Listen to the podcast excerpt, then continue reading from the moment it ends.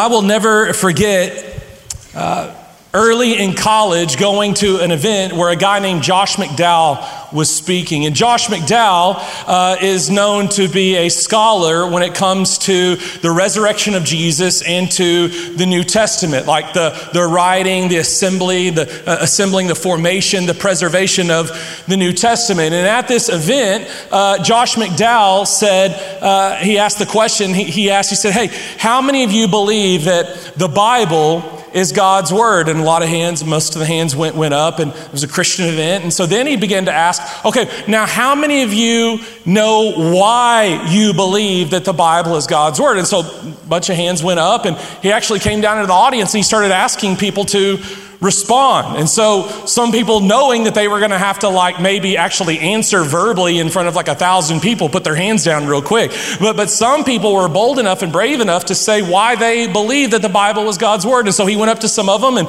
and and someone said, "Well, because the Bible says so." Like that the Bible's God's word because the Bible says so. And he said, "That's not good enough." A bunch of hands went down. we don't believe that the Bible is God's word. He said simply just because the Bible says so. That's a, that's a circular reasoning. That's a circular argument. We can't just say that. He said, Who else? Why do you believe that the Bible is God's word? Some hands went up. He went and asked some people some questions. Some people could point to some verses, like even like ones we talked about last week, 2 Timothy chapter 3 and, and Peter, where it talks about how the Bible is God's word. And we talked about those things last week that the authority from the Bible does come from itself, it does proclaim to be the word of God. And so we talked about that some, but he said, Why do you believe that? And then he began to ask this question, which a lot of skeptics will ask How do you know that what you've got in your hands is what God originally gave to the church? Like, how do you know it hasn't changed over time? How do you know that the books that are in the Bible are the ones that are supposed to be there and the ones that aren't are, are, are not? How, how, how do you know that? And so, what we're talking about tonight is the history of the Bible. Where did it come from? How did we get what we have today? Now, I know if you're like me, at least until I was in ninth grade, history was an absolute snooze fest, okay? So if you're here tonight and you're like, man, history's not really my thing, you know, whatever, okay, you may need to like just kind of sit up and lean forward, uh, download our app, follow along with the message notes, fill in the blanks on the message notes. We got, we got a lot of things to cover tonight. We're going to talk about where the Bible came from, how we got it, uh, how has it changed over nearly 2,000 years. Okay, so in ninth grade, though, I had a teacher who taught U.S. history, and it came alive to me in a way I'd never had before, and I began to love history from that day forward. Now, some of you are like, I never got one of those teachers, okay? I've never liked history. It's always been boring to me. Some of you are like, I love history. I'm excited about this. That's why I'm here tonight. But regardless of where you stand, like when it comes to history and how exciting or how boring it is to you, here's what you need to know tonight. This is of ultimate importance. What we are talking about tonight is of the utmost importance. Because many people have walked away from the faith because they could not answer some of these questions. They had a professor in college or they had a friend that was a skeptic or an atheist begin to pose these questions to them. They could not answer some of these questions, and so they turned away from the faith. They walked away from Christianity, and maybe some of you have been in that same boat. Many people have been. And so, my hope tonight is to give you some answers to some of these questions. Simple answers to some of these questions. Now, you can get into the nitty gritty stuff, and we're going to get into some of that tonight, but we're going to stay kind of 10,000 foot view of how the Bible came to be what we have today and give you some answers to some of these questions. And so, my hope, my prayer is maybe you're here tonight. Maybe you've wandered away from the faith. Maybe you've turned away because you didn't have answers to some of your questions. Maybe you're, you're considering whether or not to, to come back to the faith, to come back to Jesus. Maybe tonight you, have always had these questions and doubts in your mind. You've always wondered about some of these things. And maybe tonight will help you, prevent you from turning away from the faith, from turning away from Jesus. Maybe tonight whether it's for you or maybe a family member, a friend, someone you know that you may share this with at some point. Maybe it will be just the beginning, like a first step to coming back and investigating in further detail some of the things that we talk about tonight. But make no mistake, and parents, this is huge when it comes to your kids. Make no mistake, when we talk about why we believe what we believe regarding the Bible and why we believe the Bible is God's Word, this is of the utmost importance. You need to be able to answer these questions. And when your kids come and say, Why do we do this? and why do we do that? You need to be able to answer why we do what we do and why we believe the things that we believe. In fact, the Bible tells us you need to have a reason, you need to be able to give an answer for what you believe and why you believe it. And so tonight I'm going to try to help you in that and give you some answers to some of these questions. See, we've been in a series called Creed. And Creed, uh, the word, is it's not about a band and it's not about the movie or anything like that. People have asked, Are you going to do some old Creed music? I'm like, I, I, don't know. You have to ask Brandon and Mark. But, but the idea for this series came from the idea that Christians throughout church history have always put the most important Christian theology into the form of creeds. You can Google them, you can look some of them up, things like the Apostles' Creed, the, the Nicene Creed, but we've always put the most important basic Christian theology into creeds that were simple and easy to understand and easy to memorize so that we could remember the truth about God.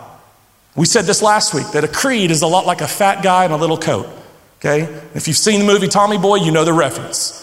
It kind of gives us a way to understand and to wrap our minds around God while not really fully wrapping our minds around God. It gives us some handles, if you will, by which we can understand and know God.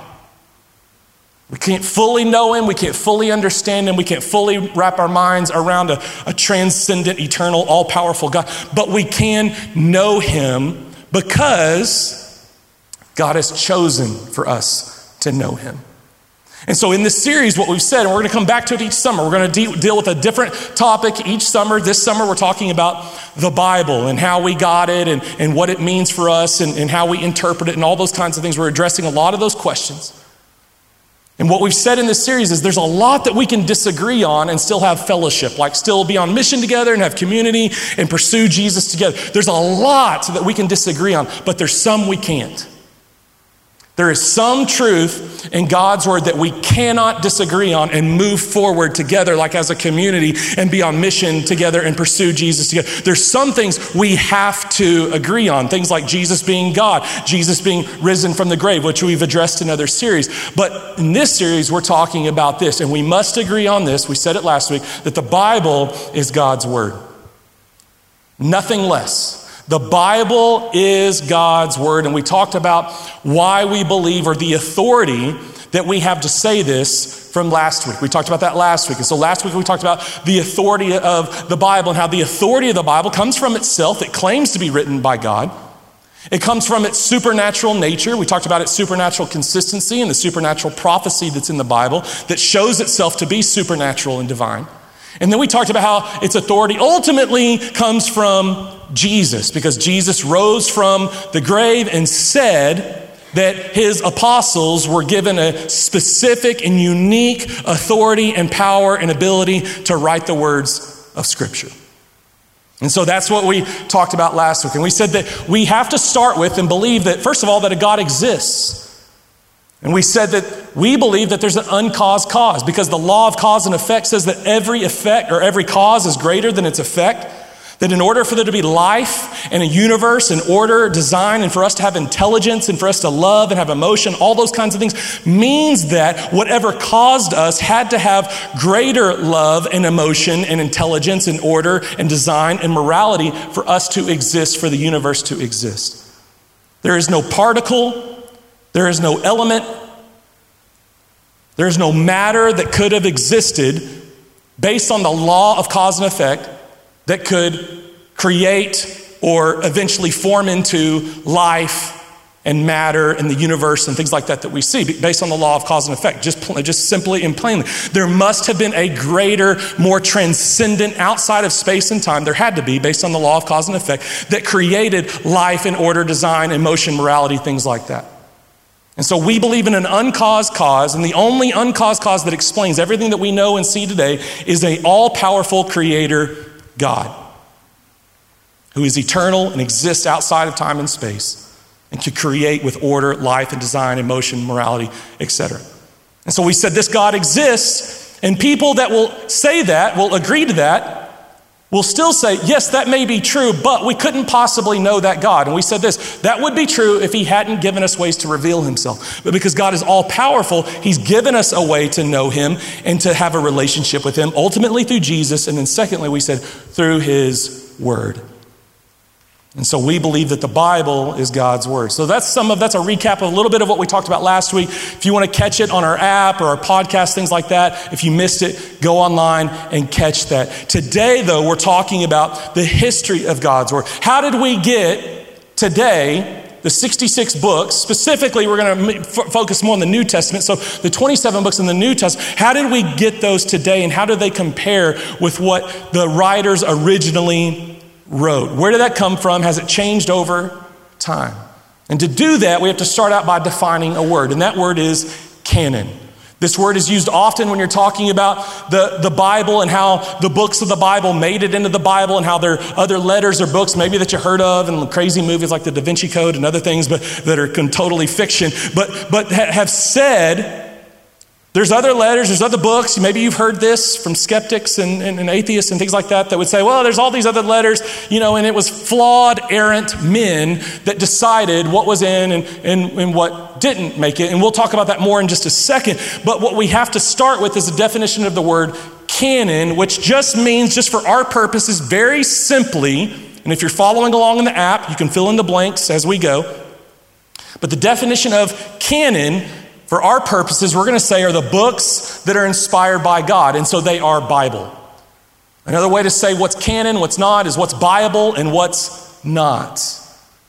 And so when we refer to the word canon, we're saying the books that met the standard of being inspired by God.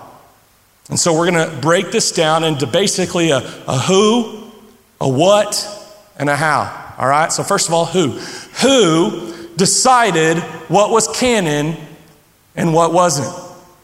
Who got to decide? Because the skeptic will say, and you'll hear this, well, it was just a, a bunch of messed up men. If, if man had, is sinful, and we believe that, and messed up and, and broken and not divine, not supernatural, then how is it that you trust that this is God's word if it was just a bunch of men who decided what was going to be in the Bible. So, who decided what was going to be canon or Bible and who didn't? Well, ultimately, number one, here's who decided. Ultimately, it was Jesus.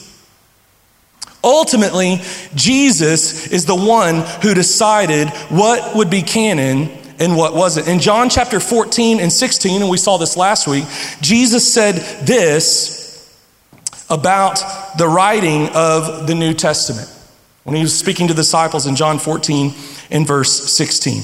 He said this. Hold on, let me get to it.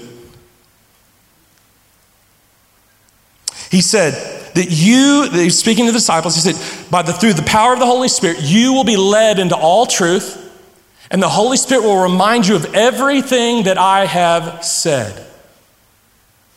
And he told them that then they would go on to write and record the things that the Holy Spirit told them to write down and record. So basically, Jesus was saying, You guys, the risen Son of God, remember this is Jesus is God. We've talked about that in other series. We don't have time to dive into all that right now. But Jesus, being God, says these disciples that were following him had the authority and the power through the Holy Spirit inside of them. And Jesus said that, that not only them, but, but, but you and I, when we give our lives to Jesus, we receive the Holy Spirit, the presence of God inside of us. So Jesus was saying, You're going to receive the Holy Spirit, and the Holy Spirit is going to come and lead you into all truth. That's what he told his disciples. The Holy Spirit's going to lead you into all truth. He's going to remind you of what I've said, and then you're going to write these things down. And Jesus said, my words will never pass away. Heaven and earth are going to pass away. You're going to see things that, that, will, that will come into life and will die. You're going to see books that are going to be written and then discarded. But my words, Jesus said, will never pass away. And so the Holy Spirit's going to come. He's going to remind you of everything I've said. He's going to lead you and guide you into all truth.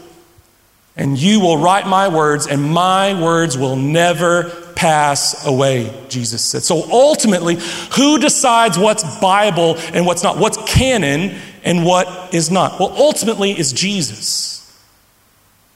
Jesus rose from the grave, and so he has the power and the authority. And he said that in Matthew 28. Remember, he said, All authority has been given to me. And he gave the disciples the power and the authority, and through the power of the Holy Spirit, through divine inspiration, to write the words of Scripture, and then to assemble, decide and assemble what books, what letters would be canon, would be Bible. So ultimately, the authority and the power uh, for what is canon and what isn't comes from Jesus. But he gave that power and authority to the disciples. And so, secondarily, who decided was the 12 apostles. The 12 apostles. See, these 12 that were following Jesus, and one was replaced, Judas, with Matthias. You read that in the book of Acts. But between the apostles and Paul, who saw Jesus risen from the dead, and that's what it took to be an apostle, you had to see Jesus actually risen from the dead and to be given a ministry from Jesus himself. So you had to have a firsthand account of the resurrection of Jesus and a firsthand mission given to you by Jesus made you an apostle. And so Jesus told the apostles and later Paul, when he appeared to Paul, he gave them the power and authority to write the words of Scripture, assemble it into canon, so that you and I, Jesus, remember, said, My words will never pass away so that you and I would have what we have today. Ultimately, that has come from Jesus, but Jesus used men as he's always done throughout the scripture. I mean, we see this even true with Mary, right? Mary, a flawed, broken, sinful woman. Yet God, in his supernatural power, grace, and mercy, comes and through the power of the Holy Spirit, conceives the Son of God, Jesus, in her womb. She is broken and sinful, yet God uses her anyways through the power of the Holy Spirit to be a part of redemptive history. And in the same way, God has used broken, sinful men. Specifically, tonight we're talking about the apostles to write the words of Scripture and then to assemble them into what we call canon, into Bible. So, secondarily, it's the disciples, the apostles, and you include Paul, who were given this authority to decide what was Bible and what wasn't, because they saw Jesus risen from the grave, proving that he was the Son of God. Because he's the Son of God, he has the authority to say how this is going to happen and what's going to work. And then, thirdly, we have the early church fathers. Now, these were guys who were direct disciples of the disciples. So Jesus told the disciples, remember in Matthew 28, go into all the world, make disciples of all the nations. Well, these guys were disciples of the disciples, and many of them were leaders in the church in different cities and different communities.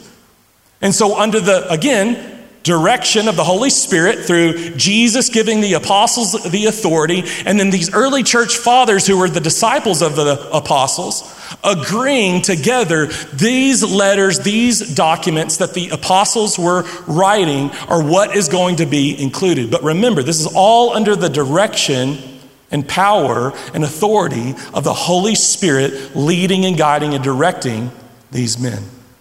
So ultimately, who decides what's canon? Well, your mind should immediately go to Jesus.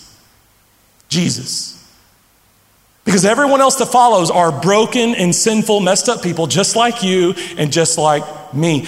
But God, which is the great news of the gospel, but God in Jesus gave power and authority and the enabling to the apostles to write the scripture and then to compile it, to assemble it, and led and guided them to assemble these certain books and to say, these are the ones that meet the criteria, these are the ones that meet the standard, and these are not. So they are the ones who decide. But ultimately, it was Jesus. And that's what we have to remember. Jesus, the Son of God, is ultimately the one who decided what was canon. Secondly, here's the next question we're going to answer What is, this is a big word, canonical?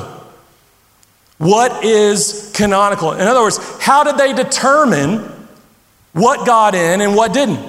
How did they determine? Because a lot of skeptics, well, there's a lot of other letters out there, there's a lot of other documents out there that claim to be written by God. So, so how did they determine it? Like, what was the rule? What was the standard? Did they have some criteria by which they decided what's going to be canon, canonical, and what isn't going to be canon?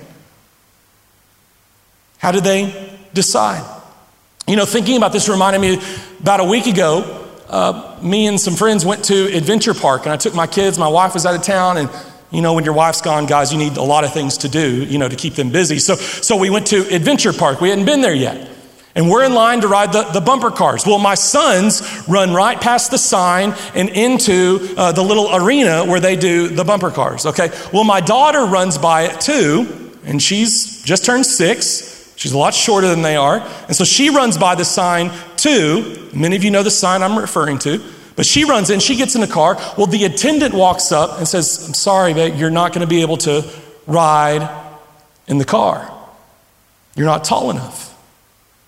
And so they had her get out, and she was upset, and they came to me and they said, Hey, you know, she's not tall enough. Well, what this girl didn't know in particular is that the girl that was manning the station before her had let Nixon ride the bumper cars already twice. And so I said, Can we measure her real quick just to see, just to make sure? Because the last girl let her ride the last two times. And so she went up to the line and she stood up and she was below. I said, "Nix is stand straight up, like stand straight as high as you can, like lift your head up as high as you can possibly get. And she was right at the line. I was like, oh, she's tall enough. She, you know, she made it. She's right at the line. The girl was like, okay. She, you know, so they, they let her go by.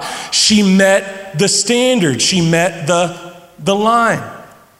Many of you guys, if you have kids, you've been to Great Wolf Lodge in, in Dallas and and, and we've been there several times with, with our kids. And, and Levi was always tall enough, in all the previous years that we've gone, we've been a few times, he was always tall enough to ride the, the, the slides at the very back. And you know what I'm talking about? Like the ones that are real fast and real tall and, and, and the scary ones, okay? So we always went and did that while Coben, who wasn't yet tall enough, and Nixon stayed with my wife because they weren't tall enough. They didn't make it. They weren't tall enough to ride that ride. Now, unfortunately for Coben, we've never been back since he's now tall enough to ride those rides. So he hadn't gotten to ride those slides, and we're not sure we're ever going back. But if you're tall enough, you get to ride the ride. And that's basically what we're talking about when we say what is canon, what is Bible, and what isn't. What made it and what didn't, and how did they determine it? Just like that sign with the number of inches you have to be in order to ride a ride says this is what you have to be in order to make it. What was the criteria by which they decided what's canon, what's Bible, and what isn't? Well, ultimately, the question was what's inspired and wasn't, what isn't. And so here's what they were basically asking what's inspired and what isn't. Now, we're going to talk about some specifics of how they, why they believe something was inspired or not, and that was always under the direction of the Holy Spirit and the guidance of the Holy Spirit. But there were some things by which, there were some criteria by which they decided what was canon and what wasn't. But ultimately, what we're talking about is what's, again, what's inspired. What did they believe under the direction and power and authority of the Holy Spirit given to them by Jesus? What did they believe was canon and what wasn't? That's the, ultimately the deciding factor. But there are some criteria. So here's number one. Here's how they determine. First of all, it had apostolic authorship. When you read through the New Testament, you will find every book or letter in the New Testament has been written by an apostle, by an apostle's secretary, or it was given authority. It was approved by an apostle, like in the case of Hebrews. So every letter or book in the New Testament has either been written by an apostle, the scribe or secretary of an apostle, or the apostles confirmed and agreed this is inspired, it is canon, it's going in the Bible. And so By the end of the first century, many of the apostles, there, was already kind of a, a, list of what's canon and what wasn't. Many of the books of the New Testament, before the end of the first century, like while the apostles were still alive, were already being conferred and decide this is canon, this is Bible, this is inspired. And there were already lists of what's canon and what's not already being formed by the end of the first century when the apostles were still alive. So, number one in apostolic authority because that's, where, again, where do we go back to? What's the foundation of the apostolic authority? It's from Jesus. You're going to see all throughout everything we talk about, this all goes back to Jesus. Jesus rose from the grave. He's the Son of God. He gave power, He gave authority. He's been working and moving through people all throughout church history. So it all goes back to Jesus. But they did have some criteria by which the Holy Spirit led them to know whether something was inspired. So it had to have apostolic authority because they wanted the people that were there that had the first hand eyewitness accounts deciding what's going to be Bible and what isn't. It wasn't the, the, the, family member, the friend that was told the 10th or 11th time, kind of like when you think about the, the phone game, you know, when you, you tell someone and then they tell someone and they tell someone and they tell someone. They knew for this to be authoritative, it had to come from the apostles. It had to have first hand accounts. And so that's what you'll see throughout the New Testament are the first hand accounts of the people who saw Jesus rose from the grave, ate with him, talked with him over a period of 40 days, it says in Acts, and saw Jesus risen from the grave. They were the ones that were given a mission by Jesus to do their apostolic office and to lead in that way. And so every letter, every book in the New Testament has apostolic authority, written by an apostle, an apostle scribe or secretary, or they were approved by the apostles. And so you'll see, like in 1 John, he'll say, The things that we are proclaiming to you are things that we've seen with our eyes and touched with our hands. This is a first hand account these are letters that have been approved by first-hand eyewitness accounts, the people that walked with Jesus. So they had apostolic authority. Secondly, there was theological agreement. Because God does not contradict himself. These letters, these things that were included in the New Testament canon, were thought to be in line with the story of God as uh, portrayed and as written in the Old Testament, the fulfillment of the promises and the prophecies and the story of God that was in the Old Testament. So they were in line with that. And not only that, they were in line with each other. They were in line with the words of Jesus. There had to be theological agreement for a letter to be included in the New Testament canon. And then finally, there had to be general application. The letters that were included had a general application. In other words, here's what we mean by that that the letter was needed. They believed this letter, this document, the apostles believe this, this letter, this document is needed for faith. It's needed for our growth spiritually. It's, it's needed for our life in Christ, for church practice. It was being used at that time by the majority of churches already at that time. And so they said these letters are needed. We need these letters and documents for ongoing life and growth in Christ and for church practice. We need these letters in order to grow spiritually.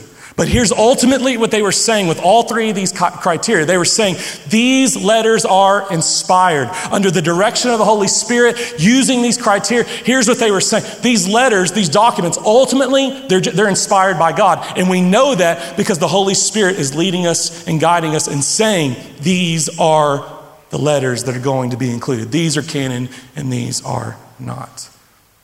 Our trust is not in man, our trust is in God, who said his words would never pass away. And then, third, we're going to look at how. How has the canon changed? And many of you have probably heard this one before. And here's what we mean. How, how has the content in the Bible changed over nearly 2,000 years of church history? Because the writers wrote before the end of the first century, and so it's been nearly 2,000 years. So, how do you know that what you've got in your Bible is what the original authors wrote when they penned the letters of Scripture? How has it changed? Because it's been men again, here's the argument it's been flawed, errant, broken, sinful man that has been responsible for copying these letters and documents all throughout church history.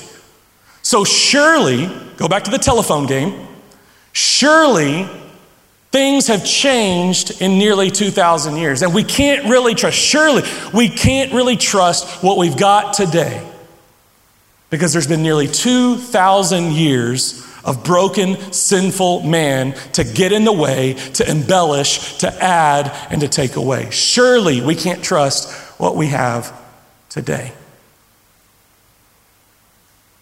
People say that all the time. Maybe you've had that question yourself. How could we trust it? Well, here's what's been said when it comes to the ancient manuscripts of the New Testament that we have an embarrassment of riches. We have an embarrassment of riches when it comes to New Testament manuscript evidence. Take a look at this chart. We're going to put it up on the big screen too. And again, you can see this better on your app. This graph, this chart's right on the app in the notes if you're following along with us. But here's a graph of some of the most ancient documents in all of antiquity. Okay? And up here we've got the author, we've got date written, we've got the earliest known copy of that piece of work. We've got the approximate time span between the original, like when the, the, the, the, originals, the autographs, the ones that were first pinned, and then the first copies, the time span between those, the number of copies that we have today, and then the accuracy of the copies when you compare them to the earliest manuscripts. And so here, this is a chart. These are all the major works, many of the major works in all of antiquity, and you'll recognize some of them. You got, you got Plato here, um, you've got Herodotus here, and then let's go to the next one. Uh, you've got Caesar and Tacitus, Aristotle, Sophocles. You've got uh, Homer's Iliad and the Odyssey. Okay, so these are some of the most popular and famous works in all of antiquity. Let's look at some of Caesar's writings where we get a lot of Roman history among him and others. Let's go back. You look at Caesar's writings, and we've got again the, the date that it was written.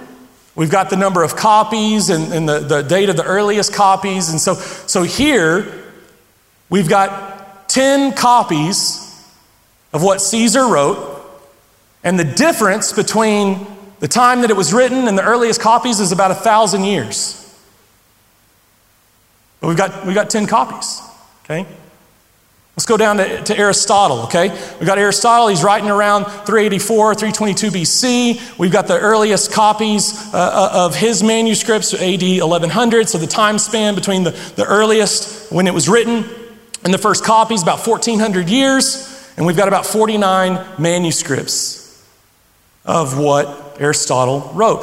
Homer's Iliad and the Odyssey, thought to be one of the most historically accurate ancient documents when you compare the date of the earliest copies to the date they were written and the number that we have. So look here. So written around 900 BC, um, earliest copies about 400 BC. So we got a 500 year span between the when it was written and the earliest copies, and we got about 643 manuscripts. That's a lot of Homer's Iliad and the Odyssey, giving us about a 95 percent historically accurate documents that we have today compared to what the originals were that were written 500 years between the originals and the earliest copies that we have. Okay, so now let's get to the New Testament.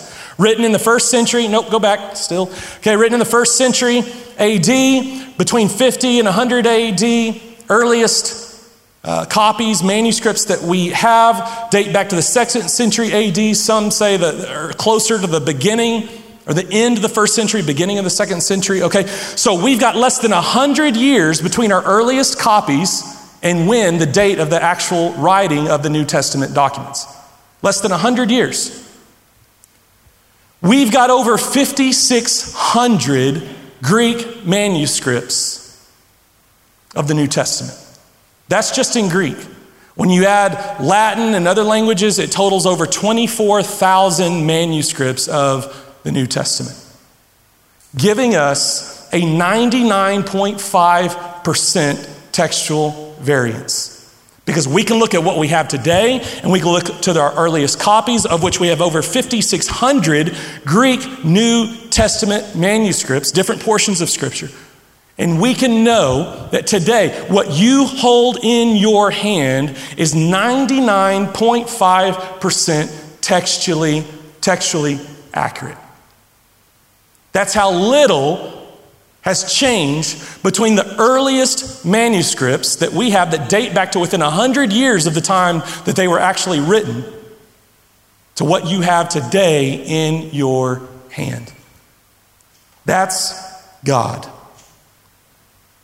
That's God. That's God superintending the assembly and the preservation and the copying of His Word. It makes me, it reminds me of what Jesus said My words will never pass away. My words will never pass away. You're going to have so much evidence to confirm and to know that what you've got in your hand thousands of years later is what the authors actually wrote. And most of this 0.5 textual variance, 90% of that is spelling errors. Another 5% of that is just word order.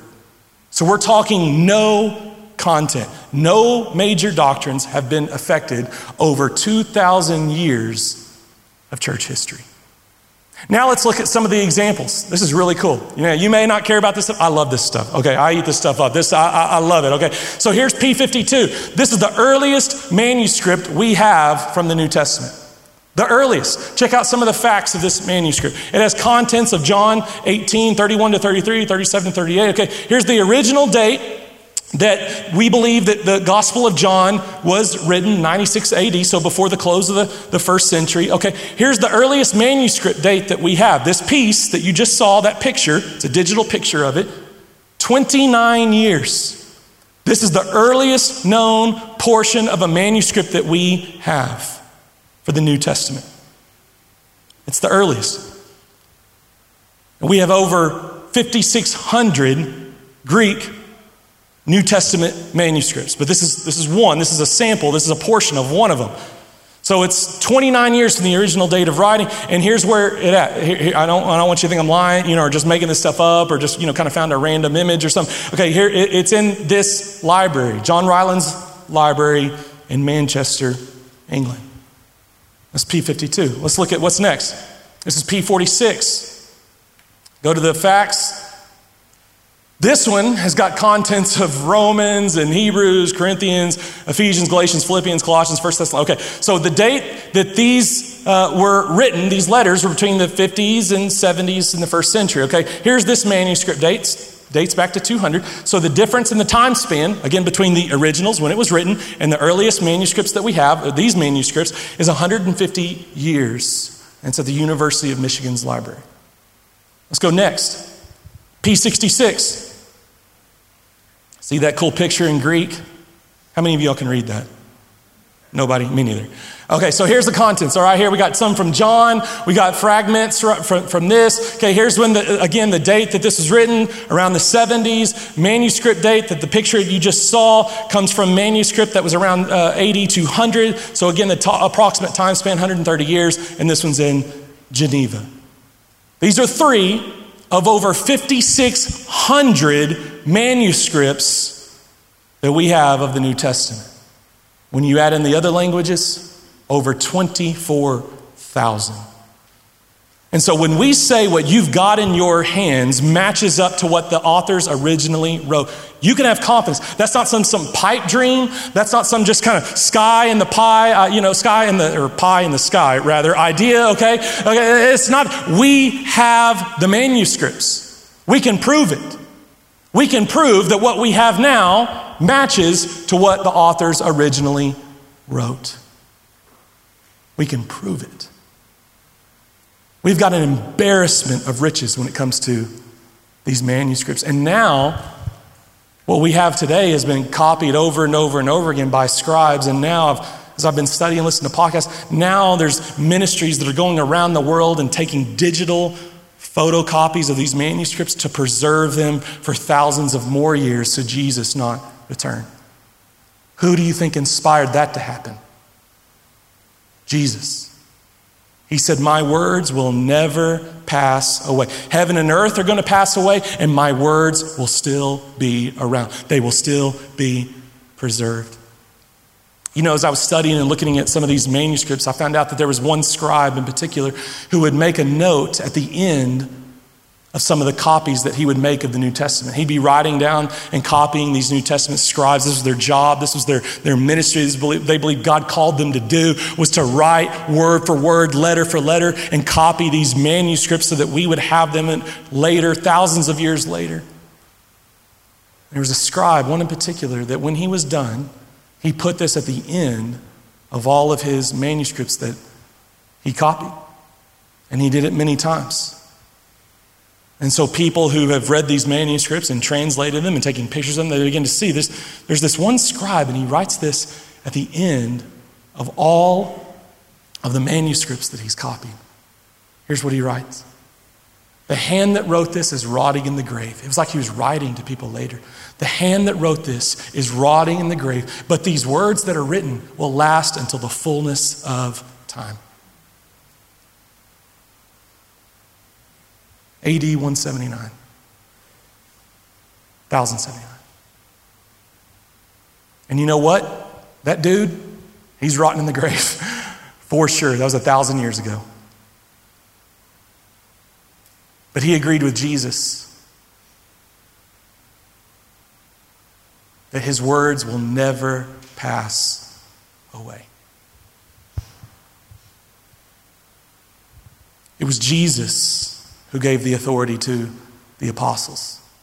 It was to write. It was Jesus who superintended the process through the power of the Holy Spirit, the gathering and the assembly of the canon that you and I have today. It was Jesus that enabled these scribes to copy over and over and over again all of these thousands of manuscripts. It's always been Jesus. Our trust is not in man. Our trust is in Jesus. And so you'll have people say, So you're trying to tell me that God inspired errant, sinful, flawed, broken men to write and to record and to assemble His word? Yes, that's exactly what we're saying. And parents, you see this happen a lot with your own kids this idea, this concept. Have you ever walked through a parking lot or a theme park with your kids, especially with little kids? What do they always do? They run way ahead of you. They get way behind you. They get distracted. They go to the left. They go to the right. And what do you do when that happens, especially in a theme park with a lot of other people, with little kids? What do you do? Some parents put leashes on their kids. I always thought that was crazy. Now I completely understand it. If you got several kids and they're running around and they're like squirrels and they see something shiny and they take off, you know, or, or whatever. Okay, when you have kids, you understand, oh, now I get why they use the leash. Okay, that makes a lot more sense. Okay, but when you're in a theme park and there's thousands of people and you you've got little kids and they're going every which direction, what do you do? You're always saying, stick with me, stay with me, don't run off, keep up, speed up. And a lot of times, what you do is you'll begin to grab them by the hand. Stick with me. Stay with me. We're going at this pace. Here's where we're going. Could your kids make it to the next ride on their own? No way. But with your help, they could. You could take them by the hand, you could lead them, you could guide them, you could help them get to the destination that they need to go. With your help, they can make it. With your help, hopefully, prayerfully, they don't get lost. It's exactly what God has done with us. Our perfect Heavenly Father took these guys by the hand and enabled them to write the words of Scripture, enabled them to assemble these books into the canon for you and I to have today. Because Jesus said this, and He always comes through on His word because He's God my words will never pass away. And man, as I was studying this week, this was so powerful to me and it gave me so much more confidence to do what I do because I saw with my own eyes the way that God will supernaturally use broken, flawed, sinful, messed up people for His glory. And He does the same thing and wants to do the same thing with you, just like He used the apostles. not to write new words of Scripture. That's done, the canon's closed. But He wants to use you in supernatural ways for His kingdom and for His glory, and He can do it. Regardless of what you've been through, regardless of how messed up you are, regardless of what your past looks like, regardless of how inept or ignorant or whatever you are, God can use you for His glory, for His name. He can use you for things that matter in eternity. Not just for people here and now, but for people generations later. That's the power and the grace and mercy of God to use broken, sinful, flawed men and women for His name, for His glory. God's always been doing that. He's always going to do that. It's the way He's chosen to work. And so ultimately, our trust in the authority of Scripture and what we have today matching up to what they have, ultimately, our trust is in God. And so Wayne Grudem, in his book, Systematic Theology, said this The preservation and correct assembling of the canon of Scripture should ultimately be seen by believers, then, not as a part of church history subsequent to God's great central acts of redemption for his people, but as an integral part of the history of redemption itself. Just as God was at work in creation, in the calling of his people Israel, in the life, death, and resurrection of Christ, and in the early work and writings of the apostles, so God was at work in the preservation and assembling together of the books of Scripture for the benefit of his people for the entire church age. Ultimately, then, we base our confidence in the correctness of our present canon on the faithfulness of God. Heaven and earth will pass away. My words will never pass away. Our trust is in Jesus. And so here's my big idea for you tonight. If you could remember one thing, it's this it's if Jesus has risen from the dead. And Paul said this is what our faith is based on. Our entire faith is based on Jesus rising from the grave. If Jesus has risen from the dead, then he is God. And if Jesus has risen from the dead and he is God and, and he can speak things into creation and into existence, like we said at the beginning, if he can do that, if he can bring sight to the blind, if he can raise the dead, and if he himself has been risen from the dead, go back, if he has been risen from the dead, then he is able to preserve his word for you and me. If he's been risen from the dead, this is nothing. All bets are off. If Jesus has been risen from the dead, he's able to preserve, he's able to heal, he's able to bring life to the dead, he's able to, to save you no matter what the circumstances might be. If Jesus has risen from the dead, there are no big and small prayer requests because nothing is too hard for God. If Jesus has been risen from the grave, all bets are off. And so ultimately, the question is do we trust the Bible is what we had today, is what they had? Ultimately, the question goes back to well, has Jesus been risen from the grave? Because he said his words would never pass away. And so, has Jesus been risen from the grave? And if he's God, then we can believe what he said. His words will never pass away, and he's able to preserve. You see, when a baby's born, you go to the hospital to see the baby. You go to see the child. I'm willing to bet none of us have ever showed up at the hospital and said, I want to see the birth certificate. Uh, who cares about the baby? I don't care the pictures of the baby, you know, whatever. I mean, forget the baby. I, I need to see the birth certificate. Can you show me the birth certificate? I'm willing to bet none of us have ever done that. We've never shown up and asked for the birth certificate. The birth certificate is just the record of the event. We believe the child is alive because we, we see the child. We believe the child is your child because it's your child. The birth certificate is the record. Our faith And the authority of our faith comes from the resurrection. It doesn't even really come from the Bible, it comes from the resurrection of Jesus Christ from the grave. That's what Paul said. If Christ hasn't been raised, our faith is useless. Forget every other question that you've ever been asked. If Jesus hasn't been raised, our faith is useless. But if he has been, then he is who he said he is. And if he has been and he is God, then everything he has said will come to pass. Heaven and earth will pass away, and his words will still be around. And so, when it comes to the authority of the Bible, when it comes to any other question, we can always go back. Did Jesus rise from the grave? Okay, yeah, I believe that he did because of all the reasons we've talked about in the past and other series and things like that, that Jesus did rise from the grave. So then everything that Jesus said is from God. We said last week, Jesus quoted from the Old Testament. He gave the disciples the authority to write and to assemble. So, so all of it comes back to our trust in God.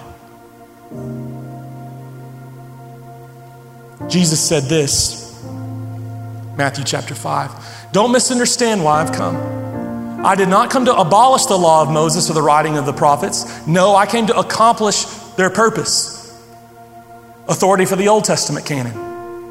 I didn't come to abolish those things. No, no, no. I came to fulfill them. In other words, those are words from God, and I've come to fulfill those words from God. The Old Testament, Jesus said, God, that was all me. It was all about me.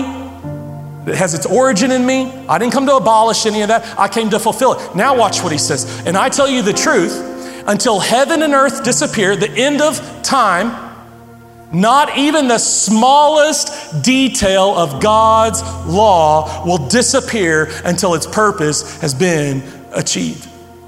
In Hebrew, the idea is every jot and tittle. We would say it like this every I is dotted, every T is crossed. What Jesus was saying is until heaven and earth disappear, the smallest detail the T's being crossed, the I's being dotted will not disappear until their purpose is achieved. Jesus was saying, Listen, I've got this. I've got this. And I love you so much that I want you to know that I have been risen from the grave, talking to you like 2,000 years later. I want you to know, and I want you to know, and I want you to know, and I want you to know about what God has done for us through Jesus. I want you to know that there's been a man, a God man, who died on the cross for your sin in your place, rose from the grave so that you could be made right with God and know for sure that when you die, you're going to heaven. I want you to know that. And so I'm going to assemble and preserve my word so that thousands of years later, you will know that you have eternal life through Jesus Christ your Lord. Every I will be dotted, every T will be crossed. 99.5%. My words will never pass away. And so our trust is in Jesus. And so you have a choice. You can bow up to Jesus, you can bow up to his word and your pride and arrogance or you can bow down to Jesus and you can bow down to His Word. You know, there's no real middle ground. There's no kind of straddling the fence, picking and choosing what you want, what you like in the Bible, what you don't like in the Bible. You, there's no fence to, to straddle. We don't have that choice. In fact, throughout history, church history, it's been said you either bow down to its authority or you need to throw it in the fire. You either bow down to the authority of the Bible or you just toss it in the fire. There's nothing to pick and choose. It's all or nothing. There's no fence to straddle. It's either God's word or it isn't. And so you can bow up or you can bow down. My challenge for you tonight because Jesus is risen from the grave, because he's able to preserve his word, bow down. Bow down to Jesus, bow down to the authority of the Bible. Would you stand? Our team's going to lead us in, in worship and here in a little bit, we're going to have some, some baptisms. And as you stand, I want to remind you that Paul, under the inspiration of the Holy Spirit, wrote in Philippians chapter 2 that one day every knee will bow and every tongue will confess And so you can do that today. If you've never given your life to Jesus, you can bow down to him, or you can continue to bow up and resist him and run from him. There's only one of two choices it's all or nothing. Bow down or bow up. Bow down to his authority or throw this book in the fire. It's one or the other. Jesus, we thank you that you have given us your word. We thank you that you have said that heaven and earth will pass away, but your words will never pass away. And so, God, I pray tonight. God, through the power of the Holy Spirit, you would give us hearts to say, Your word will be a lamp to my feet, a light into my path. I will read it, I will meditate on it day and night, like we talked about last week, so that my life will be a blessing. And so, God, tonight, would you give us the faith to say that the Bible is your word and to bow down and to not bow up?